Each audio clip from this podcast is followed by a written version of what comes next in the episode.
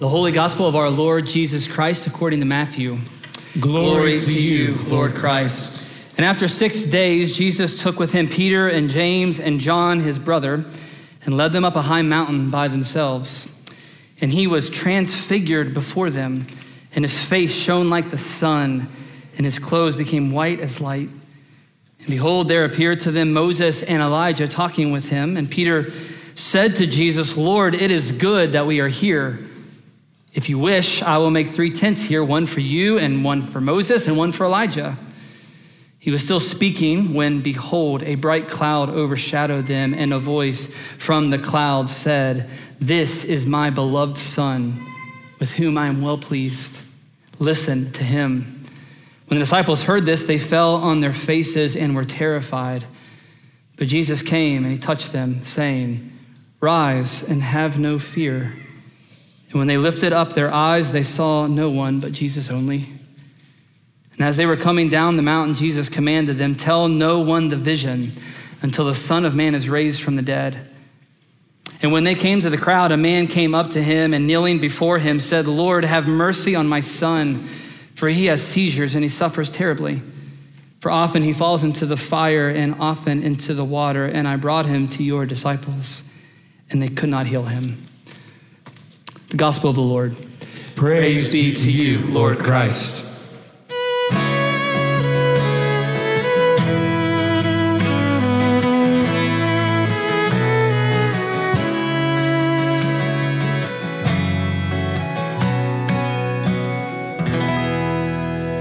Again, welcome. Good morning. It's a delight to have all of you. Let me pray for us. Father, I do pray that the words of my mouth, the meditations, the thoughts of all of our hearts pleasing, acceptable to you. For we pray in Jesus' name. Amen.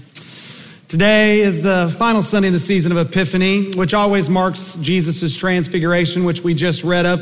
Epiphany begins with Jesus' baptism and it ends with his transfiguration, which is not simply the arc of this season, but also the arc of the entire Christian life, because what we see here with Jesus is also meant to happen with us. That is the, the great hope of the Christian faith that someday we would be transfigured. We would shine and radiate from the inside out with the very life and presence of God Himself. And so, in other words, Jesus didn't simply come to be transfigured before us, He came that He might transfigure us before others. And so I think we need to ask is that happening to us? Is that happening to you even now? Are you being transfigured? Because in one sense, we all are. Our lives in this world are not static. We all know that. We are all being transfigured. We're all being changed into something. And so, into what and by whom or by what are you being changed?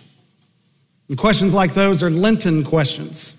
Uh, because that's another aspect of Transfiguration Sunday. It's also a amazing turning point in the church's year because Lent begins on Wednesday with Ash Wednesday. So please worship with us.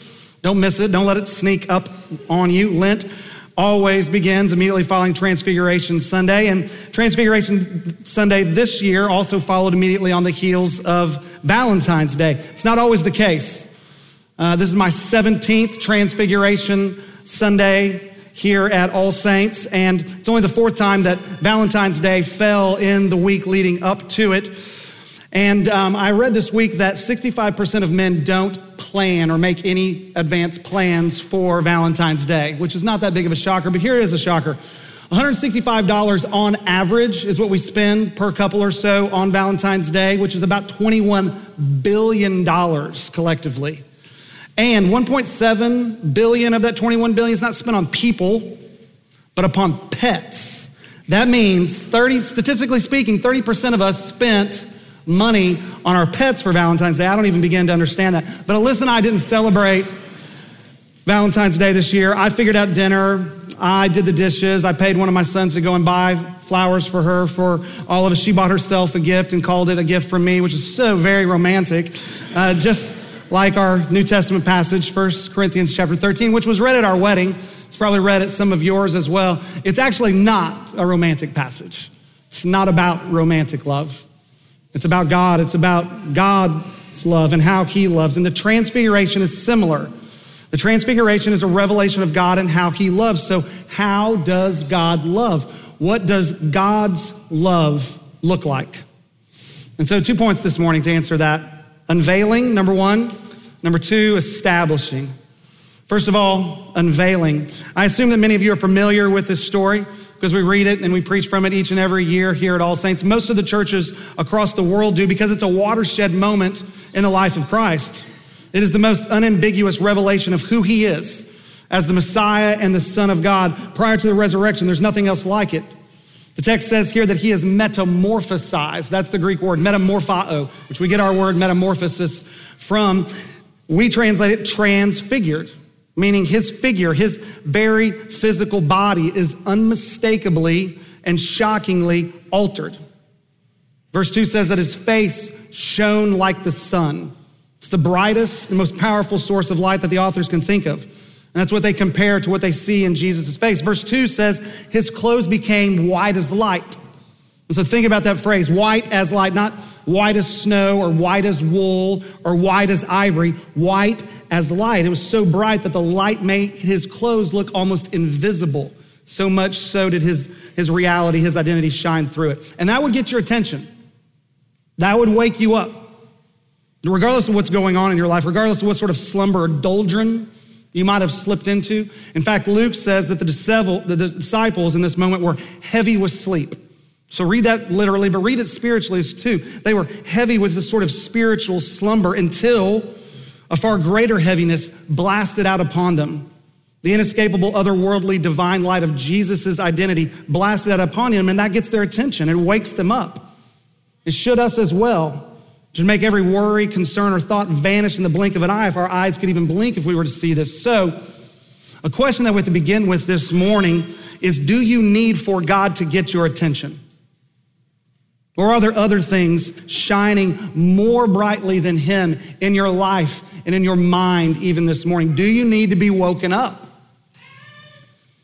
Because we're meant to be woken up here, meant to be brought to attention at the transfiguration, so in part that we can follow Jesus more fully as we walk through Lent, following him.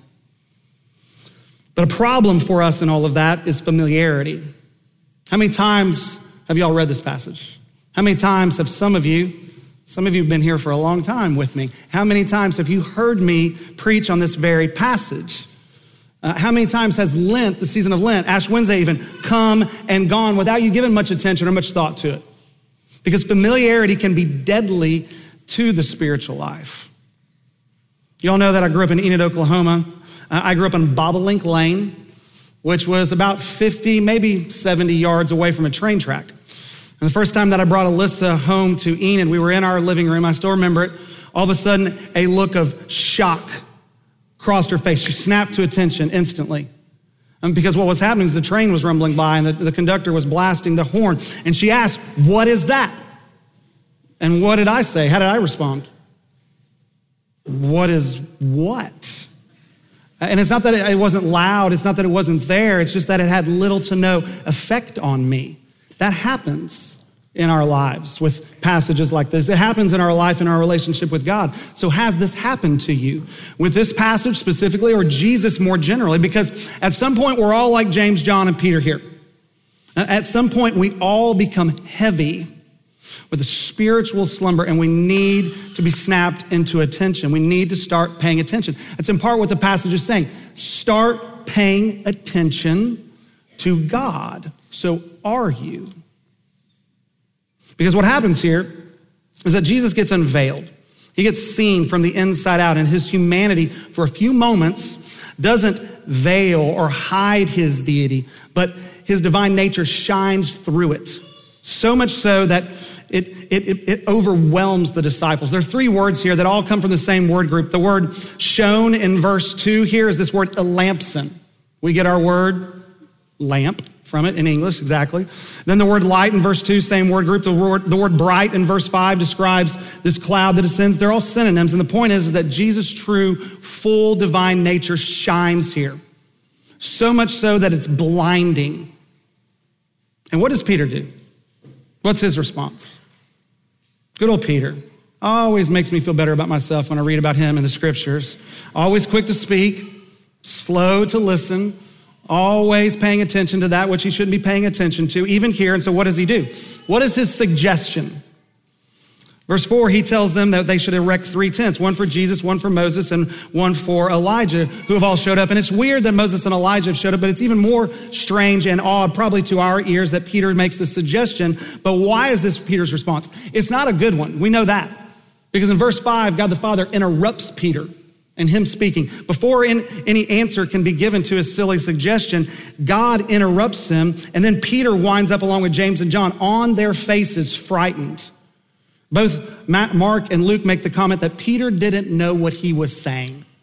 If you don't know what's happening and you don't know what to say, here's a suggestion don't say anything.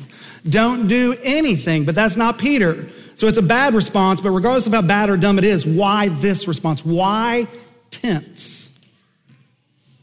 And to answer that, we have to think biblically for a second. Because in the Old Testament, before the temple was built, there was a tent called the tabernacle that temporarily served as God's house. It was his dwelling place on earth. And everyone, all of Israel and all the people around Israel, in fact, would come to that tent in order to be near to God. And so Peter wants that again. He wants to stay. Even if his experience has been frightening, even it's been confusing, it's the greatest experience of transcendence and awe and meaning that he has ever known. It was the mountaintop experience of all mountaintop experiences, and he didn't want it to end. He didn't want to come down from that mountain and from that high, that exhilaration. And we all know what that's like. In different ways or different forms. None of us want the thrill or the passion of a new romance to end or to decline. And so, what do we do? Well, some of us move on to another lover or someone else that we might date, to another spouse, even. That's some of our stories, in order to stay up on the mountain and experience that. Or we bounce from one new interest or one new hobby to another. And one day it's brewing beer and playing tennis. The next day it's high end bourbon and mahjong. And we go from one interest to the other. I mean, that's funny but true, but we do. And, and those are innocuous things in many respects. But what if we do that with people?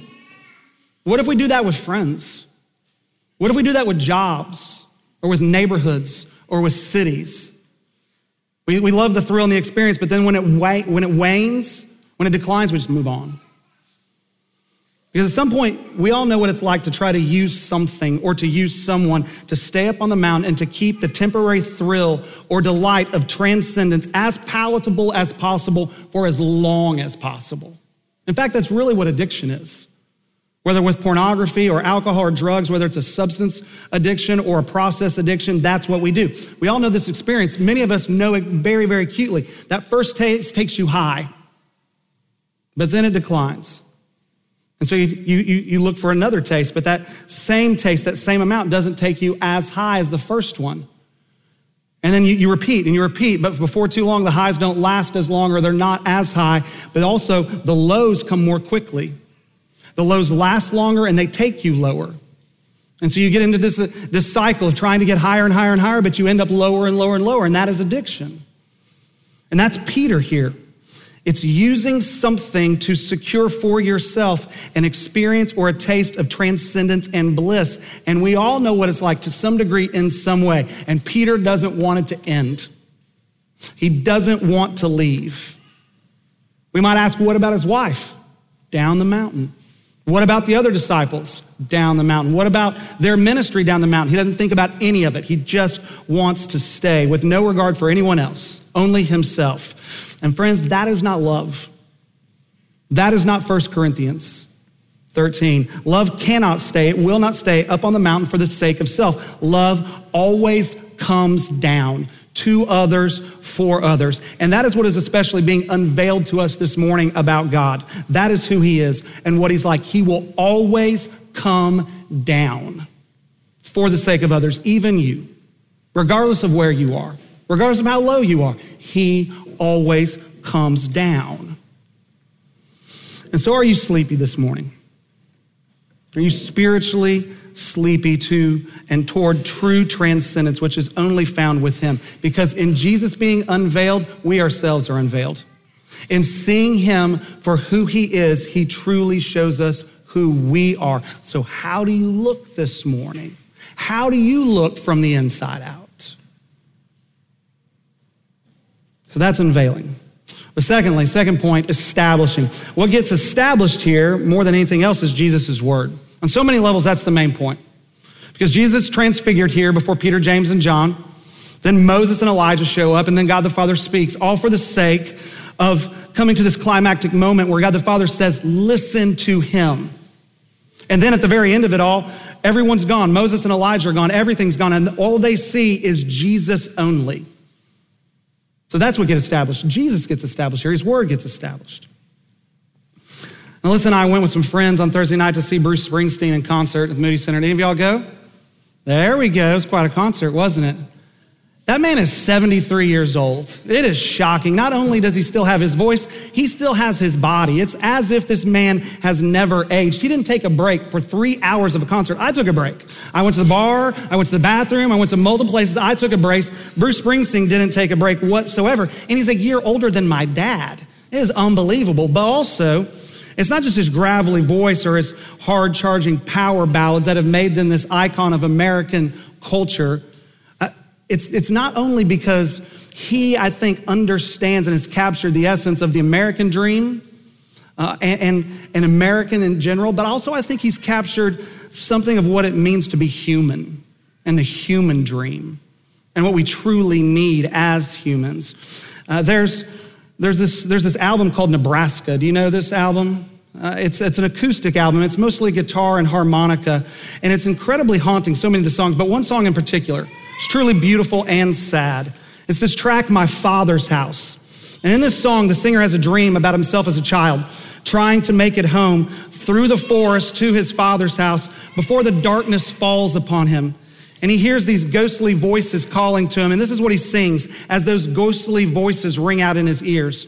He says, I ran with my heart pounding down that broken path with the devil snapping at my heels. I broke through the trees, and there in the night, my father's house stood shining hard and bright. The branches and the brambles tore at my clothes and scratched my arms, but I ran till I fell, shaking in his arms. And that's the beautiful part of this song. I think as Christians, we should hear in that, that dream the story that we believe is behind all stories, which is everybody's stories, that we're all like this little child in this dream, all searching all needing to get home to our Father and to our Father's house. He beautifully captures it. But this is the sad part of the song. The sad part's the second half. And it has the singer waking up and going to his actual father's house because they're estranged. And this is what he sings. He sings, I walked up the steps and stood on the porch. A woman I didn't recognize came and spoke to me through a chain door.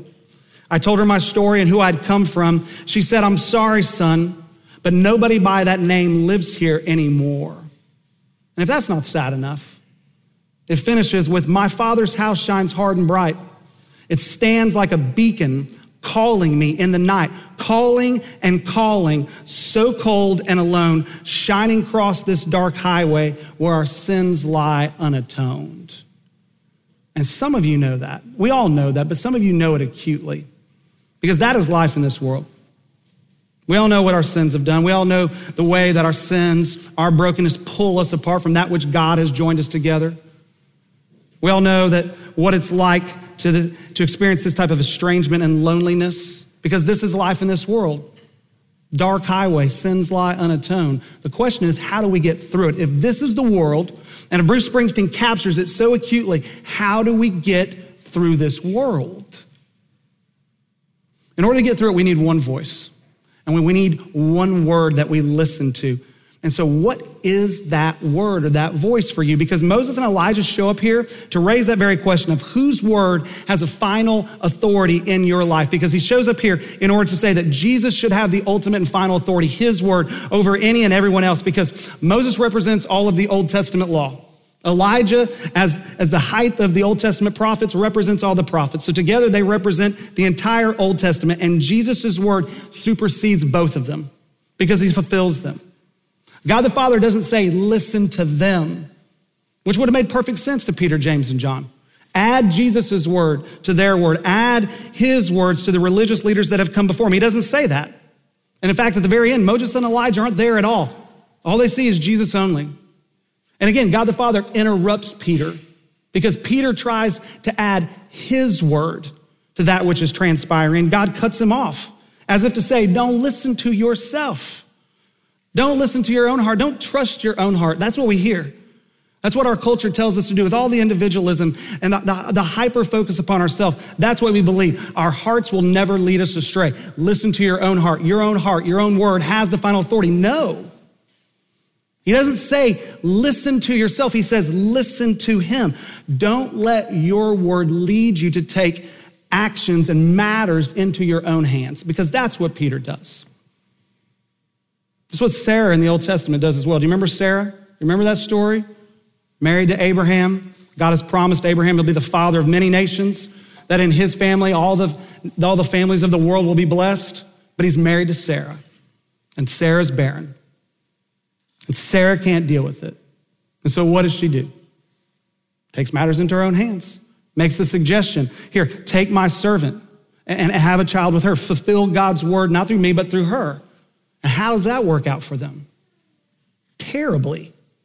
Terribly for that woman, for that child, for Abraham, for Sarah, for everyone. It, it wrecks everything. So, trying to say the right thing when you don't know what to say, trying to do the right thing when you're not sure what to do, trying to make good on God's word for Him instead of waiting for Him to act. Both Sarah and Peter jump into action and they start talking and talking and talking. Their ideas, their wants, their words rule their lives, and it makes an absolute mess of everything. And so God here says, listen to him, not them, regardless of who the they might be. If it adds to Jesus' word, if it contradicts his word, if it supersedes his word, it won't work.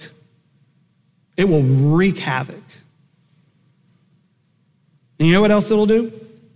If any word, yours or anyone else's, any, any other religious leader, any other leader at all, political or otherwise, any teacher, if it adds to, supersedes, contradicts Jesus' word, it will also keep you high. It will keep you high because that's what Peter's word attempts to do with Jesus. If Jesus listens to Peter, if Jesus stays up on the mountain with Moses and Elijah, just one voice among other voices to be considered, what does it keep Jesus from? It keeps him from coming down and not only healing this boy, but healing anyone because it keeps him from going to the cross and dying under the consequences of our sin, and it keeps him from establishing self giving and even suffering as the only way of life through this world for him or for any of us. In fact, you know what precedes the transfiguration in all of the Gospels and all the Synoptic Gospels? Matthew, Mark, Luke. What immediately precedes the transfiguration is Jesus talking about the cross. And him saying, If anyone would come after me, let him deny himself and take up his cross and follow me. For whoever would save his life will lose it, but whoever loses his life for my sake, it will find it. He talks about the cross, and Peter immediately says, No. No. Don't, don't go to the cross for us. Don't go to the cross for me. Stay up on the mountain because if you go that low for us, if you go that low for me, that means that's who God is. That means that's who God is and that's what He's like. And then that also means that that's who I am made to be like. And I don't want that. I don't want you to go low for me because I don't want to have to, in, uh, in response, go low for anyone else. I don't want to give up my life. I want to take and I want to use and I want to stay high and strong and safe. So Peter says no to the cross, but God the Father says yes. Jesus talks about the cross and he says, listen to him because that is what love looks like with God. Love is patient and kind, it bears all things, it endures all things, even the cross. Love never fails. God never fails. He never fails to come down for others, even us, and do for us what we could never do for ourselves which is to bear the cost of our own sin, defeat death and evil and sin, and rise from the dead in order to share his very life and his very love with us. That he might live within us and that we might radiate with his very life and love, the very presence of God out to others, and that we might come down to others, for others. That is God. And that is us if we belong to him in baptism and by faith. If you belong to Jesus, or if you would, that second half of the song of Bruce Springsteen's that I mentioned to you, it's not true of you. Only the first half. Because you are not alone. Regardless of who you are and where you find yourself this morning, you are not alone on some dark highway somewhere where your sins lie unatoned. They're atoned. Jesus has gone to the cross, and you have fallen shaking into your Father's arms because Jesus has brought you home to your Father's house. So listen to him. Amen. Let's pray. Heavenly Father, we do pray that you would give us the grace necessary to do that which we read of and we see here in this passage, that you would enable us to listen to your Son. For we know that in his words we find all things, all things necessary for life, for joy, for peace. We pray this in Jesus' name. Amen.